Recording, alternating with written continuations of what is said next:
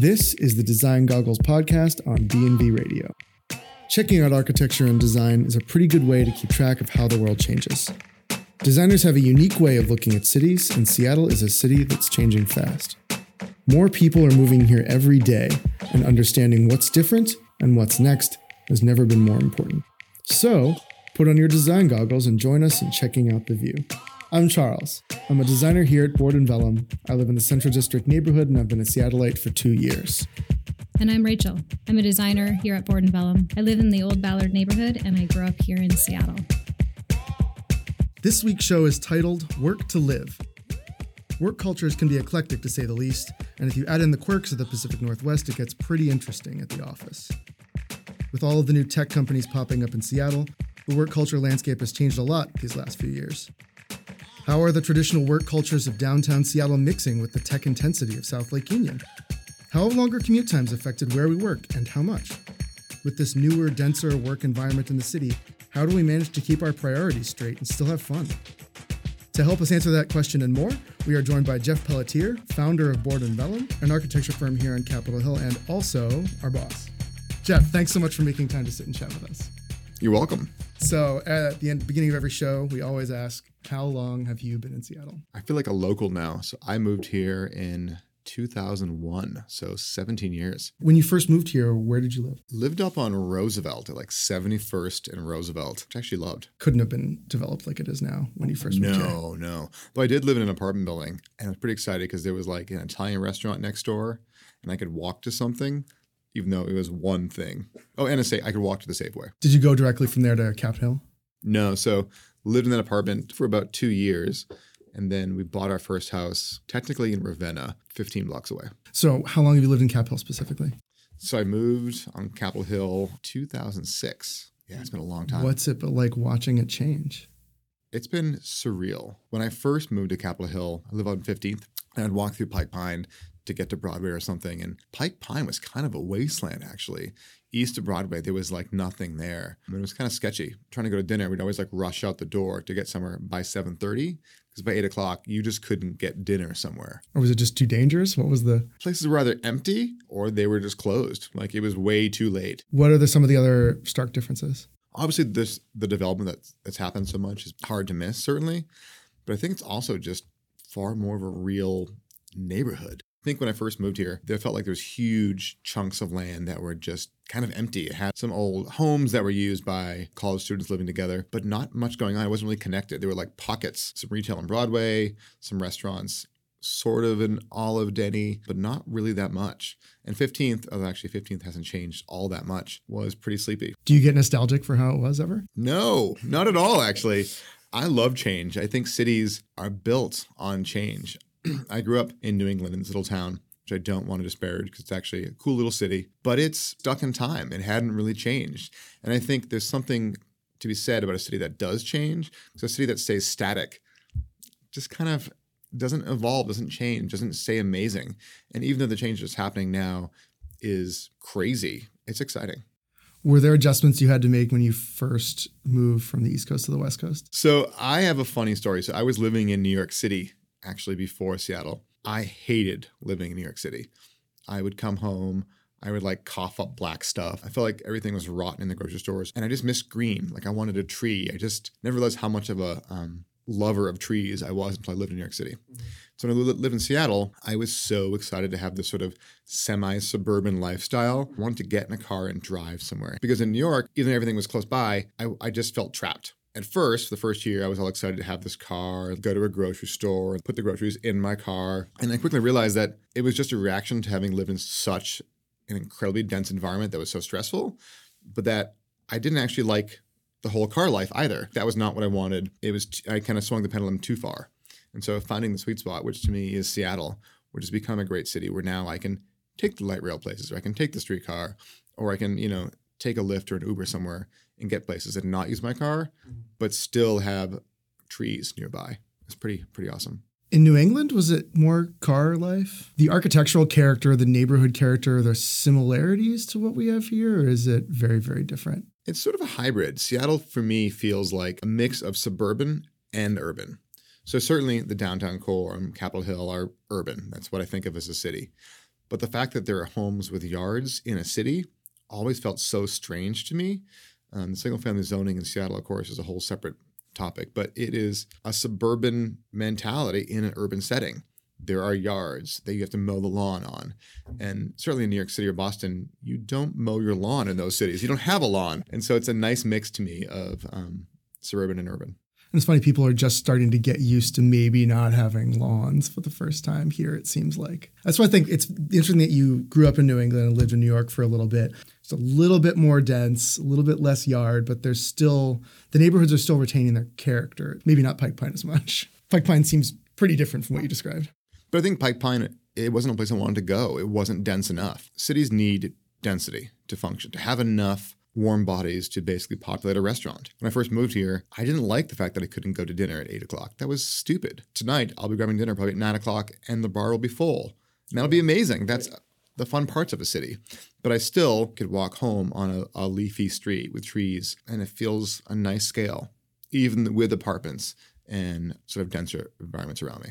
So when you started your career in New York, we all kind of know what work-life balance is like in New York. So mm-hmm. don't even need to have that conversation. When you got here year or two into your career, what were your early jobs like culture-wise? And I guess there's kind of two parts to this because part of it is working as an architect in general and then working in Seattle as its own thing. So maybe for people who are listening who haven't just been architects their whole lives, if you can pull those two things apart. My first impression of a job here in Seattle compared to New York City was how drastically different everyone dressed. And I worked at a small firm and there's like 12 of us and I came to work with like skinny black dress pants and like a button down shirt and a tie and they were like, "Do you have an interview with another firm?" And so I was like, "That doesn't work." And so each day I kept coming in what I thought was more and more casual, and clearly, it was so much more formal than they were used to. And I got to the point where I couldn't even wear slacks. I couldn't wear pants that were not jeans for fear that they were just going to like ostracize me for what I was wearing. Yeah, I've I don't never seen a person in chinos, really ever. I see a suit once in a while, but even then, I'm always kind of shocked. I saw I was just on Pike Pine the other day, walking by that Red Hook Brew Lab place, and there was just this guy. Everybody else were typical Seattleites is one guy in a stark white shirt and a blue tie. And I felt bad, but I was like staring at him. So that's not a new phenomenon. No, it was no. kind of always like that here. Yeah, I had to spend a long time like slowly dressing down, dressing down. Almost, it was actually too much. Like it's sort of, it actually became a mission a couple years ago to actually like stop dressing like a Seattle slob. was it nine to five? So it was probably like nine to six. It was definitely not an eight hour a day, but it was so much more low key. And I was so shocked because I was used to working 80 hours a week. 80 hours a week was a normal week. That's what you did. It was unheard of to think of working 40 hours a week. That just simply wasn't what people did. Yeah. And so it took a while for me to get used to the fact that people had 50 hour work week there. So when you first moved here, it wasn't necessarily pre tech, but pre Amazon. At South Lake Union, I don't know my history that well. It wasn't happening yet, right? That was still Absolutely what it not. was. So, what was the complexion of the work culture like in Seattle? It was just, did different work districts have their own personality or was it all pretty uniform? I think it was pretty uniform. Um, the big tech employment base was really on the east side at the time. There weren't that many tech companies in Seattle proper. Seattle proper had a lot of banking. I mean, WAMU. Oh, yeah. And so that was certainly a you know more formal work environment. There were certainly like graphic designers and architecture firms downtown, and it felt like a good mix of kind of normal corporate culture, but a lot of the tech companies, which were far more formal, were on the east side. Did downtown clear out at five or six? You know, not entirely actually. So downtown, I got to give Seattle credit. They actually managed to keep their downtown pretty vibrant. There was a couple big efforts pre me and pre 01 that happened where they kept downtown going. And so downtown's never really had a big sort of decimation like other cities have had. Hmm. They've done a really good job of sort of keeping it alive. That said, it was definitely slowing down by like 8 or 9 p.m. It's funny in doing my research for the show, it's impossible to talk about the work culture landscape in the city without talking about Amazon specifically. Because even the other tech companies in the city don't have the same reputation or the same, it's not the same lightning rod. Every time I bring up work culture in a conversation in general in Seattle, it just inevitably comes up. And it seems it's almost like an us them thing, which I kind of I think is challenging because it sets it up to be in conflict. That there is this new, different work culture and it's super intense and people work really hard. And that's bad, and that and the rest of the city that's somehow special, which is a nine to five thing. But I wonder if it gives the wrong impression that somehow there is a bad work culture and a good work culture. Maybe there's just different work cultures, and some things work for some industries and some people. And I wonder when you decided to branch off and start your own thing, what were you thinking in terms of work culture? You had the opportunity to create your own, and you must have taken experiences from your career, but also see this thing happening by the lake. So I had a funny start when I went off on my own. It was still in, in the recession, and I had been working somewhere previously where I'd been working part time to some of the worst years of the recession. And so I would manage my time where I would work Monday, Tuesdays, 10 hour days. So I'd work 20 hours. And then the next week, I'd work Thursday, Friday, 10 hour days. So I'd take off Wednesday to Wednesday each week. Mm-hmm. And I'd go camping or hiking. And it felt just very relaxing and amazing. And I kind of took advantage of the time that I had off. So when I started the firm, I was very excited to have this flexible schedule. And I had this crazy vision that I was going to work in my attic. I was going to like design backyard cottages and sketch them and make some watercolors and then I would go I would go skiing on Tuesdays and hiking on Wednesdays, and then I would work on the weekends. And I'd have this amazing I did like lifestyle. And that lasted for about a week before I realized that I was getting really bored, and that I I had one mode, which was pedal to the metal at all times. Right. And so for me, it wasn't so much about creating a culture of working nonstop, but it's about having the flexibility to work really hard when you did work and the framework of taking the time off when you wanted it, when you needed it. And so, even though that first year I didn't take off lots of Tuesdays and Wednesdays, I would take off like a week or two, which is unheard of for people starting a firm. Right. But I was like, I need to, I want to. And so, that sort of um, baked in flexibility of time was really important to me early on. So how did that evolve into into this? I still like I've been I've I've been present for the last two years of it, but the early evolution still, even just from pictures, I can't picture how it started as this this thing where you're just like, I'm gonna live my best life and just just hike, and then just like, oh yeah, we'll just open a huge office and and change how architects work. I think there's really two pieces to it. I thought a lot about it over the years, like what really caused it. And so my mom had always been sick all growing up, so she was always really ill, and so I was always kind of taking care of myself, and so I had this very independent streak. I was very much aware of death growing up being a possibility, that time was ticking. And so even when I started this firm, I was really focused on use the time I have, take the risk. Worst case, this whole thing fails. I'll be a better architect for it. And if it fails, I'll go get another job. It'll be, it'll be okay. When I started this thing, I knew that I had to work really hard to get to do anything. I couldn't just let this thing sit. Mm-hmm. I wanted to work really hard and hustle. But I also needed to take advantage of the time I had. I mean, I was 33 when I started this place. And I wanted to travel and ski. I didn't want to waste my 30s, you know, just building a firm. So I did both. Mm-hmm. So I made a really conscious effort to take time off. And so the sort of art of taking time off and treating myself to that was really, really important. The second piece was who I hired. So because I was 33, I knew enough to know that I was dangerous, but also that I needed to rely upon other people and that it couldn't just be about my ego doing this. Mm-hmm. And so the first employee, Ryan, who's still here, was super eager to like jump in and help. And he was such a nice guy. And I kept thinking, like, I want to mentor this guy and train him, but he's a nice person. I don't want to be a bad guy to this guy. Like, you know, what can he teach me back? And it really created this culture of me realizing, like, I don't want to be the same as every other firm. There had to be a better way. Like, I had to give Ryan a better experience than my 80 hour work weeks early on. Like, that was not a path to happiness. Mm-hmm. And so, how do I make this guy want to give his all willingly, not at gunpoint? A popular thing in the architecture industry is to name a firm Charles Fademan Associates or Stephen Johnson Associates or uh, Jeff Pelletier and Partners or whatever. You chose a slightly different path, but at the beginning you could have gone any way with it. How did you decide how to name the firm and how did that kind of kick off the way the firm would be. I had in my memory way back when a client who had kind of complained to me once that he really wished that his architect had advocated for him and that he didn't want it to be about that architect's one vision. He wanted the architect, even if he wasn't getting his way, to fight for him as a client. And so to me, when I was thinking about what message was I trying to sell about what I was offering, if I put my name on it, which certainly has its virtues, a lot, a lot of strengths to that, would be confusing if we ever grew. That what happens if let's say Ryan, the first employee, Ryan came along. Was it just my vision and I was making Ryan do it? And so having the freedom to have a different name that wasn't just this is Jeff Pelletier's show and these are my supporting actors, um, allowed us the freedom to grow and be flexible and to be our client's advocate versus just an advocate for me. I don't think I knew all that when I started it. The running jokes, I went to like the hipster online generator and found a design firm name um, with an ampersand in there for fun. The name actually is one of the things I'm most proud of, actually. It really kind of resonates with who I think we are. You know, it's approachable, it's fun, and it's not about me when I have conversations with people at other architecture firms about Board and Vellum, a lot of the time they bring up our size as a small firm as being, well, that's only possible because you are the size you are.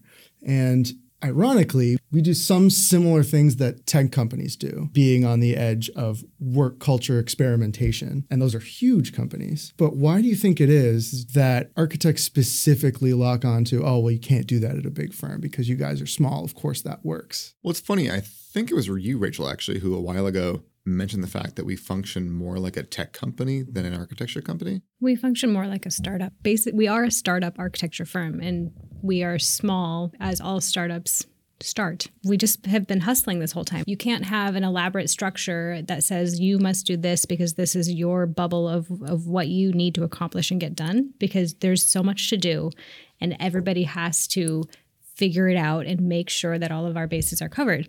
And I think if you started a firm and said, nope, I am only going to deal with you know finding new clients and i am not going to ever take out the trash then could have never become what it's become to this point. You mm-hmm. have to be able to allow everybody to wear all of the hats that need to be worn at different times. And so it's very much a startup in that sense of we're going to build something any way that we can. We're building things. We are literally changing environments yes but we're also trying to change the culture of the design industry because it doesn't have to be that architecture firms are this old school way where everybody is in their little box. We are showing that it doesn't have to be that way. I think early on I realized that in order for me to have the freedom of my free time, to be able to, you know, take a vacation or something, that I couldn't micromanage everything. And that the real path forward was to train Ryan initially and then Matt and then new people into the way I did things and like let them do it and let them do it differently than I would. Because I think it was really important to me that I wanted to keep doing what I was doing, but I wanted them to take the company in a different way. And so we kept evolving. Mm-hmm. And I think now we're so much a company of diverse opinions and diverse skill sets, all feeling empowered to do things on their own, that it's actually been the biggest challenge has been actually um, holding back growth mm-hmm. because we all want to do so much. We're all excited. It's like I've always said anyone here who works here should get the skills to run a design firm, whether it's marketing or client relations or production or uh, involvement during construction, should have all the baseline skills. And, they should be able to go off and start their own amazing firm that I would happily welcome. And, you know, people could do that if they want to. But if they didn't, they could stay here and help make this firm whatever they want it to be. And so that's sort of much more of a mentality of a group versus a few individuals at the top. I think has helped us sort of be different. Is it harder as a business owner to do it different all the time? Oh, yeah. it is. There are times when I know what the easy decision is, and I'll like look down at my notes and I'll just sigh, like, oh, this is the hard way. But this is the better way. The long term payoff is going to be better. It may take more investment now, more work now to train people or do whatever it is. And the reality is, like, we're a relatively young firm in terms of the makeup of our population. Um, and we're all punching well above our weight class. I think that's the right word. I'm not really a sports analogy person. well, we're punching and there's weight and something happened. and I think it's good. People talk about Google and Facebook as these tech companies that give out all these crazy benefits and but it seems to almost be making up for the intensity that they require. Especially when I was reading about you know the Amazon controversy when it somehow broke nationally that Amazon was a really intense place to work. They were offering up Google and Facebook as alternatives. Look at these other big tech companies that give their employees all these things and still want that intensity, but then everybody was viewing that as okay. And what I think is interesting and different that maybe Board and Vellum does than tech companies is that we don't require you to destroy your life over the work that you're doing to earn enjoying your life. And in a way, it seems like those two things might cancel themselves out. How did you think about, as you grew the company, also making it fun. I wonder if it's easier for a couple people in Pioneer Square to just go out for drinks after work, but the bigger the group got, having fun took more work than just letting it happen? Well, I want to first speak to the whole benefits thing. There's a theory that just give your employees more benefits, they will be happy. It's only true to a point. I think, you know, there certainly are golden handcuffs that exist. At some point, you can be paid so much money and it just doesn't matter. If your job is that miserable, any amount of money or benefit is just not going to make you happy. So benefits to me are both a band-aid, like they kind of solve a problem temporarily, but they also need to be a certain level to sort of be off your radar. So if you're working somewhere and you don't, don't have enough vacation time or you you know you're afraid to take time off to go take care of a new kid mm-hmm. that's a distraction. That doesn't actually help you. You want to basically not think of those benefits. You want to have that sort of safety net behind you in terms of time off and all that kind of stuff. And that's my goal is like let's give a great benefit package that you just don't have to worry about. Now some tech companies will have crazy benefits that are just you know in-house sushi on wednesday all the kind of crazy stuff that the cost benefit ratio just doesn't make sense. We're But still can we, but can we get in-house sushi? yes every day. okay, great.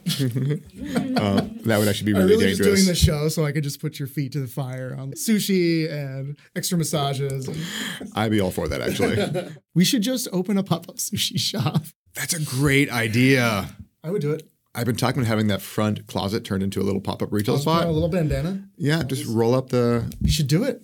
Aside from the constant sushi, benefits don't solve fundamental problems. If people don't feel empowered or in love with their job, at some point they just don't care how many massages they get or what kind of health care or um, time off. It just doesn't matter.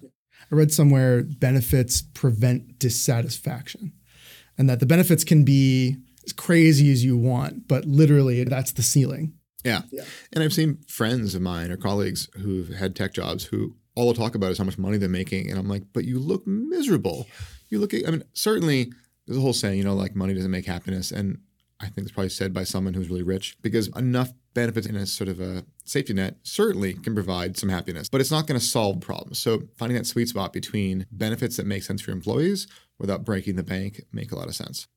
So in terms of working at having a fun culture as we've grown, the big piece for me was having a spot where I felt like I could be myself. I used to be professional Jeff and then at home Jeff, and I blurred the two every now and then, but I really felt like the key to success was having that clear distinction.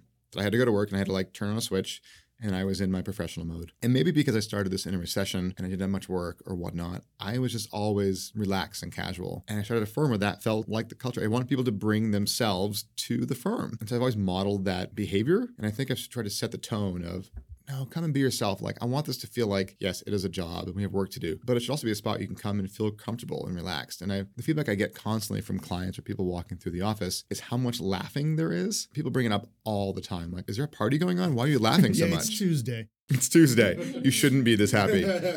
But someone's always cracking a joke and it's fun. And so I think it, it sets the tone like, oh, this is this this is a safe space where I can laugh and actually make a joke and be myself. And it's just kind of evolved naturally. It's funny, I was doing research, there's so many videos all about culture beats strategy and you're going to make so much more money. And sometimes you have couched it in those terms, specifically where you're talking to firm owners. But I wonder why it is in architecture specifically, people are so initially resistant to the idea that work can be fun and not intense and still profitable and I don't know. There just seems specifically in architecture, maybe I'm also coloring this with my own experience.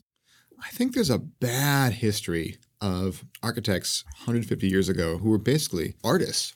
Architects were not really a commodity. They were these artists, craftsmen who would come in, these master builders of sorts, who'd come in and design these amazing buildings. And they had the picture in their mind of what they were. And so they had to dictate to draftspeople. And, and it became grueling and they didn't have the technological tools to put a product into Revit and produce drawings. It had to be all drawn by hand and precise and mistakes couldn't happen. And so it created this culture of crazy long hours and one sort of ego at the top and everyone else was a supporting cast. But things have changed. But I think a lot of firms haven't because they're still operating in a version of the same old way where it's all about supporting the people at the top and only they can bring in work and only they can design and only they can do X, Y, and Z.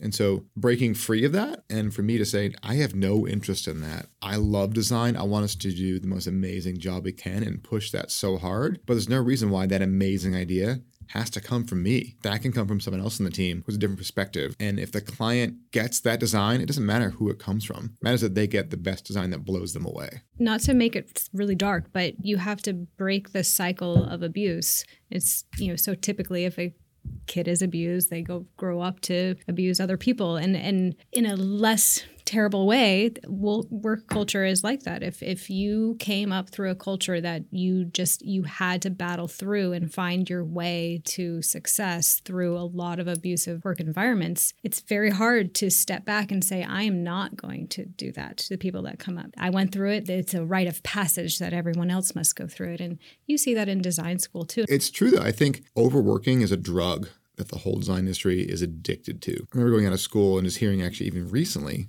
you know 20 years later that people would take internships for full-time jobs at high-profile firms and not get paid. And that was a privilege. And i kept thinking like what a screwed up relationship. Because i would say so as a owner of a firm if i grew, grew my reputation and we did amazing projects and they were published nationally and internationally and everyone knew about us that hopefully then i in theory could charge enough that i could i don't know pay my employees. Just a novel idea I had. And so, how has this become an acceptable practice where not paying interns is, is okay? That somehow that, well, I did it, so they should have to too, is remotely acceptable. And I think that a lot of these firms have chased down fees because they've made enough money because people are on salary and they pay them equivalent of a you know 40 hour work week salary, but then they work them 80 hours a week. So they're being paid you know, equivalent hourly rate that's ridiculous, but they're billing by the hour. It is just fundamentally unfair. And so the fees get lower and lower and lower, and it's a race to the bottom, and it doesn't make any sense. And so when I mentioned earlier that we had to do things the hard way, the easy way was to compete on fee, to just be cheaper and cheaper and cheaper. And I had a really good friend of mine, Hillel Cooperman, who's awesome and amazing. And he once told me that his advice was never be the cheapest, that explain to the clients your value that we think we are worth a certain amount and that we understand if you know if that's not in your budget we totally understand we get it we, you know we do things ourselves sometimes but that we think we're worth the value. But if that's not in your budget we understand. And that's been our sort of approach. We never want to be the priciest but i never want to be the cheapest. Mm-hmm. I want to make enough money that we can treat our employees really well because happy employees make happy clients. I feel like that should be a ringtone at some point. I say it so much. So, switching gears a little bit, you said something once which I found really fascinating. And I know this standpoint has evolved a little bit, but you had wondered at one point if Board and Vellum could exist in another city. Why do you think Board and Vellum started in Seattle, other than the fact that you moved here? Like, what what do you, what is it about Seattle that was a fertile proving ground for Seattle? And does the complexion of a city affect the success of cutting edge work culture? I think a city completely affects work life culture. Absolutely. Board and Vellum has Seattle in its DNA. It's our second employee, basically. So when I moved to Seattle, I was so shocked because having lived in New England and having lived in New York City, it felt like I was a tiny voice in an ocean. And I felt like I couldn't make any change. I couldn't have any impact. I was going along for the ride when I came to Seattle, it's still a big city. It took a while for me to kind of find my bearing and make my friends and find my footing professionally. But then I found out that actually you could just get involved here. You could join a group and they would welcome your contribution. And that the city was still forming, it was still changing it. I mean, Seattle has never really been static, which I think is funny because everyone's always saying, I don't want things to change. It's like they've only ever changed. The right. city is like yeah. 150 years old. I was able to jump in and make an impact and do things my own way.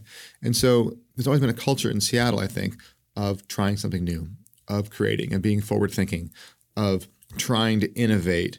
And so what we've done here is fit into that.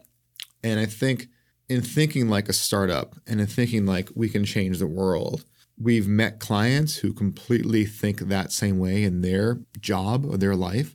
And so they connect with what we're trying to do here. They understand it. We don't feel like the same old design firm has been around for a while. We we think and act like they do. And that's part of the fun thing about being in Seattle. When I started the firm in 2011, of course, everyone thought I was crazy because it was the recession. Architects were decimated.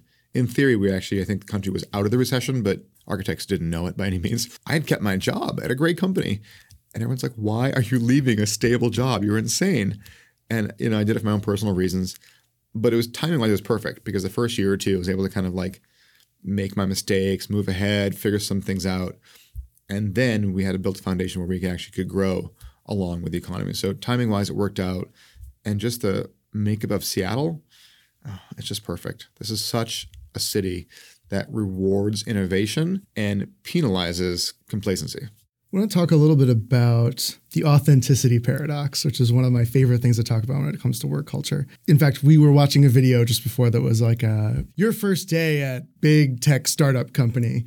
And it was very clearly meant to show off about how young and how luxurious this job was. And it was all very choreographed. And we have a great culture here. Do you ever wonder or worry that putting it so front and center takes over what we do or appears as a false narrative. You can see when you watch that video, it's a false narrative. And so many companies are like, we're trying so hard to be different now. It's like, may as well be their motto. Managing that line must be challenging. For me, that line between authentic and manufactured is probably the most important line to watch because I love coming to work. I walk to work. I get excited to see people here. It feels fun. It never feels like, I'm putting on like a, a burden to come into this office. It feels even on the worst days where you're just like, oh, I don't want to go to that meeting or I have this to get done. How am I going to get it all done? I know that I have the, my back covered by all these amazing coworkers and it feels fun. So I don't want that to go away. And I think part of what makes it fun for me is I don't have to put on that professional Jeff hat anymore. I'm me. Right. And I communicate in ways with clients now that I probably never would have in the past. And I'm very conscious of making sure I keep that because second one day I come in and I'm like in professional Jeff mode and I can't laugh in a meeting, can't make a joke, something's wrong. And so I'm always aware of that and making sure I'm modeling the right behavior. And other people feel safe to do the same. And it doesn't mean being, you know, unprofessional. I mean, we're completely professional in terms of how we get our jobs done. But it means doing it in a way that feels authentic. Like this is just us. And we're not right for everyone. We're not we're not something for everyone. Hopefully we're, you know, everything to some people. But I'd rather that than us be someone we're not trying to chase after someone who wants something that we don't have. I was just chatting with an old coworker about taking on projects that they probably shouldn't, but oh, but we're going to make all this money on this project. And I told them up front, all right, well, if you want to do this crazy thing and I'm going to make all my people work really, really crazy extra hours, I'm going to charge you for it. And then at the end, and he's like, and then I gave everybody bonuses afterwards, so it was okay. And I was like, really? Is that how you see it? It seems like everybody thinks that if they just do this one thing, everybody will be happy. I wonder you just can't fake actually caring.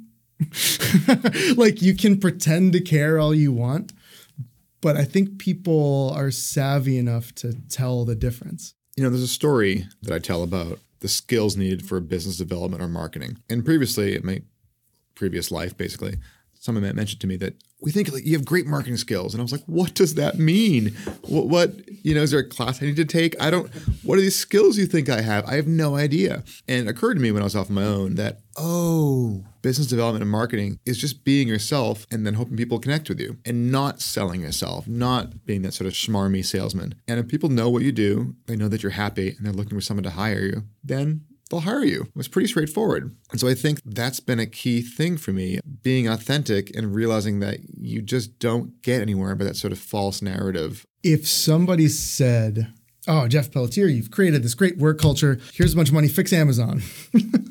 what what advice would you give a company that recognizes going in the wrong direction? That's a great question. How much money are we talking about here? you know, my advice for any company actually, and I've talked to other business owners about this because people sometimes feel trapped. And people will get on the wrong path, not because they're bad people or because they, you know, they want to do bad things, treat people poorly, but that's because it's the way the whole world operates. I could have very much ended up on that path myself had certain circumstances not happened. So no one should feel like I'm a bad person because I've I've run this company company that's not amazing, whatever it is, like it happens. So my advice is to gather your people and set some goals. And first, make sure you can communicate openly and freely and make sure it's a safe space to share those goals. And those goals could be disruptive. It could be, I hate the way we operate. I'm afraid to say that, but I hate the way we operate. And I love if we could do X, Y, and Z. And have a forum, set the goals, and then make a, a realistic plan that assess what you can and cannot do and do reach certainly but make a goal. It might be five or seven years for a lot of firms. If you're pretty far down one path, it might take five or seven years to change it, but make goals that are one and two years and then break those down to six month goals, three month goals, one month goals, and just make a plan. It sounds simple, but just start taking a step, one step at a time. And you can't make progress without doing that. And then reward yourself. We do this all the time. We set every year a, a plan for our company. And it's big and lofty. And if you read it, you think, oh, we're not going to get all this stuff done. But then when you break it down by month by month and you have metrics, which we look at monthly, we're like, oh, wow, we're getting stuff done.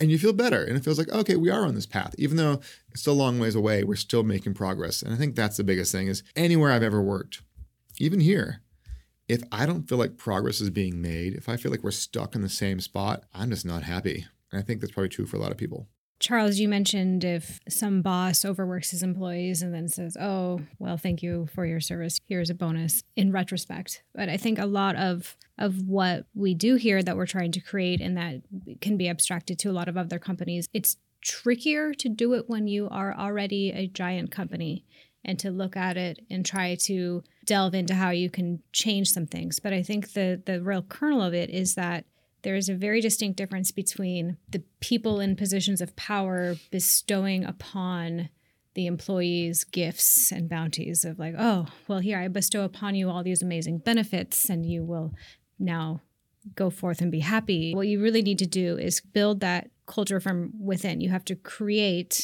that culture organically and encompassing everybody that is part of the company. Those benefits that we have come from a real place. It's not that Jeff just decided one day that it's going to be best for everybody if we have this one particular benefit. There's a lot to be gained by giving ownership of those ideas back to the people who are actually going to be experiencing them. Something I do want you to get on the record. Does Board and Vellum make money? oh, is that really a question? Yeah. That's really a question. And do people at Board and Vellum do work? That's amazing. I can't believe it's a question. Absolutely. I can't tell you how many times I've had talks with people at other firms and they say, do you guys do any work? They're astounded because they, they I think they do believe we're happy. And they do believe that we write all these blog posts and we're generally interested and active. But there for some firms, there is a they're like, well, they can't be making money. They can't be a profitable business. That's impossible. Like it's a it's a force field in their brain. That's a projection of of how we present our culture versus people misunderstanding what that means. It's true, we make an effort to demonstrate that we have this great culture and that we're all happy. And I think it's easy if you have never experienced it firsthand. I mean, imagine if you if you worked in a place that was just horrible and the only thing that makes you happy is to not be at work, then it, it makes sense that you would assume, well, if these people are happy, they must not be working.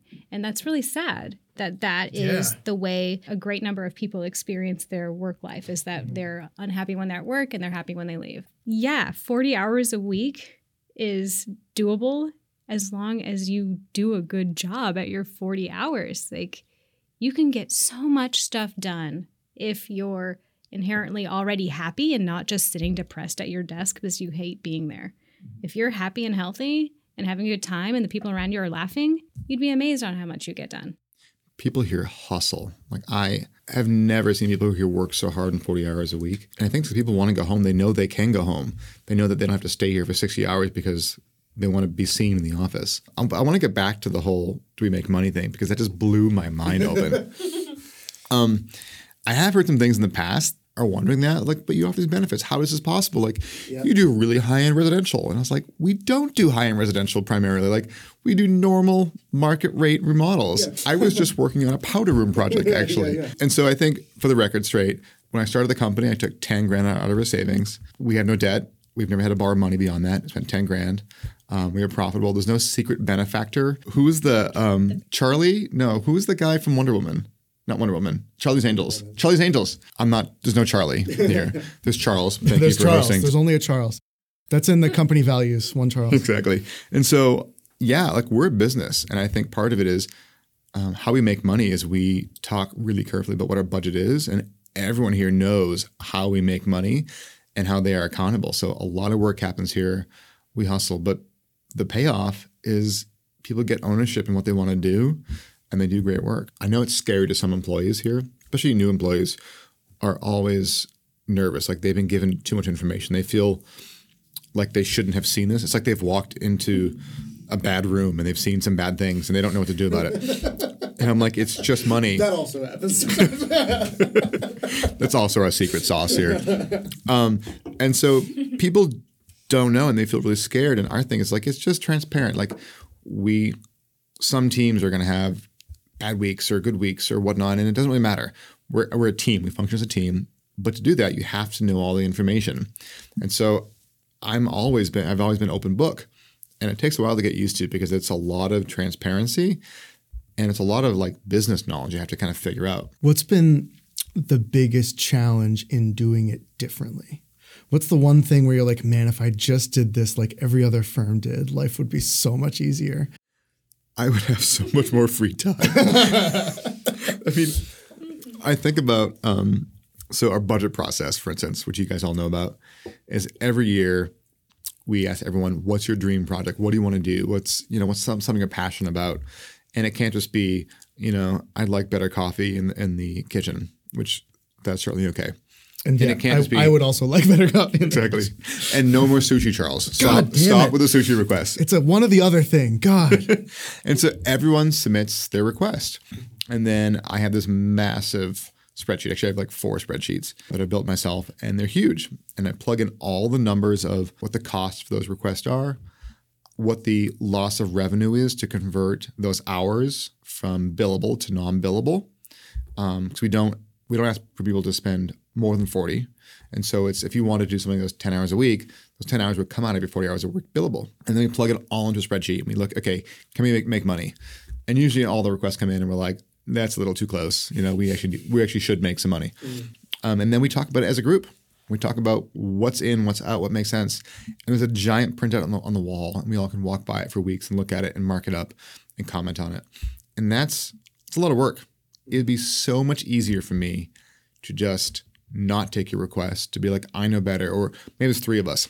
And three of us know better. We're to pick our direction because we've we're the big minds here at Board and Vellum. We're to go off and decide what we should all do. Well, there could be someone who is who's a year out of school who has this brilliant idea, and yeah, maybe lacking in technical knowledge, may not be able to draw a permit set correctly, but they may have a brilliant idea that could be lost somewhere else. And so maybe we can take that kernel of idea, we can help shape it, we can move it, and we can plug it into our budget and make some real progress. And so that just takes a lot of time, but that process is so valuable. it is unfortunate that in a profession that values mentorship so greatly that we forget that mentorship is a two-way street and i think that it's really important to realize that the people that have been around for a long time and they have all their great ways and they have all this fantastic knowledge to bestow upon these young new people fresh out of school that it's really the best mentorship happens when it's coming from both directions i think the best companies are built is that there is an, a mutual understanding between the young voices and the people that have been around the block and that they can come together and say yeah Captain Planet reference, I guess, here with our powers combined. We're to. that's where the strength comes in really is that you've got to be uh, respectful and, and incorporate the voices of people that don't have any experience in maybe the business of architecture or the business of any company really That's such a great point. Because I think that one of the things that happens in the design industry is that you come out of school and you're eager and you're just beaten down for years. And my self respect was so low for so many years, thinking I wasn't a good enough designer. I wasn't, you know, in one more year I might know enough. You mm-hmm. know, you always felt like there's around the corner was a knowledge you didn't quite have. And You never quite got there. Now, there's something good about that, which is like, on one hand, you want to always be making yourself better and learning more, which I think architects and designers have in spades. We're always trying to learn more, and that's fantastic. But it doesn't need to coexist with the feeling that you're never good enough, that your ideas are not good enough. And so I think that you can have someone coming from out of school who may question, why do we do things this way? Or what about this? Instead of just beating them down and be like, well, our process is this. This is the way you'll do things. This is the way I, as lead architect, will tell you to do things. To be like, oh, interesting. Let's explore that. And you know, hey, that actually doesn't work practically because there's maybe a legal reason why we can't do that. But let's take the spirit of that, let's talk about it, and let's find some good kernel of information out of that. Let's make what we do better. And I think that's a way of still mentoring people, but empowering them and bettering the company you work for. Was there ever an experiment you tried and you were like, oh my God, that was a huge mistake? Well, there's this podcast.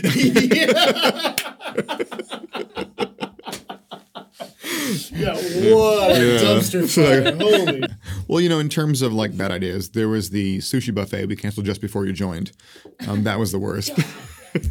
Too much liability for the I'm going to quote Ryan again, the first employee. Um, I feel like he's like a disciple now, and he always comments that we're like a group of ants here at Board and Vellum. We're scattered, we're scattered, and we start to coalesce and start to form a line. And then I come along and look at the line and I just like stick my finger right through it and, and smudge a line, and everyone scatters again. I really love change. I think that unless things are working perfectly, like th- blow it up, throw it away. And then when it works, keep it, lock it down. But even, you know, after, say we had something that's working for five years, five years, things may change, technology may change, culture may change, whatever it is. Be open to changing anything. So, in terms of a mentality for the firm, it can be exhausting that just when you think something is is policy here, it explodes. And we've had everything from like accounting software, which is sort of the everyone talked about the story. Everyone win- winces like, oh, that was the worst software in the world. We had spent lots of money on this crazy accounting software that was going to solve all of our problems, and in theory, could do everything we wanted to do. I kind of read some, you know, business books, and that seemed like what a firm of our size should do. We should invest in this old school, data rich software that was going to have all the information we wanted. Started going through training, and I was like, this training seems kind of weird. This is a weird software. And it was graphically a disaster on the screen, but it had the data. And I thought, okay, we can we can overcome these obstacles. We rolled it out after like nine months of internal training. And within like a week, I was like, this is a disaster.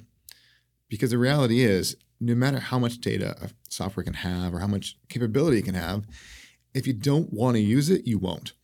And no one wanted to use the software. It was just every time you, you go to enter your timesheets, remember it would default to like 1967. I always joke that you would like log on and would like have like a screen that would say like the world's first software. I made the call. I remember almost throwing up. What are we doing? We spent so much money on this thing, so much time, and it's not working. And it's what but this is a software that big this is what big firms should use. And I realized like, you know, this is not us. We're not a big firm. We're going to use a web savvy friendly software and we're going to make it work for us. And so we did that and had something custom built deal with the fact that it wouldn't generate invoices and it was the hard path, but in the end, it was the better choice. I find that it's always the thing that seems to be the advice that everyone gives me. If everyone's giving the same advice and I actually take it, I always regret it. So I wanted to talk about growth because I do believe that change is a constant and that change is good. And that growth certainly is really key. Now, one of my favorite books, of course, is Small Giants, where firms don't necessarily grow size wise or revenue wise. But I think actually it's maybe, maybe rethink what growth means because growth doesn't have to mean revenue or employee size or things like that. Growth can be professional growth in terms of what you do and evolve. I think we tend, as architects and designers, to want to be around people who want to push themselves and do more. And even if we stayed the exact same size for eternity, um, I think we would still, as a company, keep growing because we would keep changing what we're doing, keep evolving, and trying new things. And that, to me, is what makes a company so innovative and fun. Is you know keep trying stuff. It's part of the whole adaptability thing and flexibility of just throw things away. You've, you've done that. Try, let's try something new. Um, that's why really am so proud of what we've done here because people here are really adaptable mm-hmm. and they're used to constant change. I mean, the joke, of course, is that you know, two years of Board and Vellum is like 20 anywhere else. There's no value in being adaptable if you aren't learning how to adapt to the next best thing based on what you experienced in the, the thing that came before. So it's not like, oh, this isn't working. Let's just roll the dice and see what this next option might be. No, you're building upon every experience that you get from the past things. It's, and you could probably tie that into the design process in architecture too. That you, it's not that we explore some idea for your kitchen remodel and we're like, oh, nope, that's not working. Throw it away. No, everything is an iteration upon the thing that came before. Even if you quite literally come to a dead end, that it, the dead end doesn't cease to exist. You explored it, and then you learned from that to go a different direction, and you're always informed by what came before. It's funny, early on when I hired Robert in our office, he was concerned how do I go from a big firm that has all these resources to a small firm? At the time, we didn't have giant resources. And I was like, but Robert, we can make them. Trust me. And I think what's worked so well, and he did, thankfully. He still does, the poor sucker.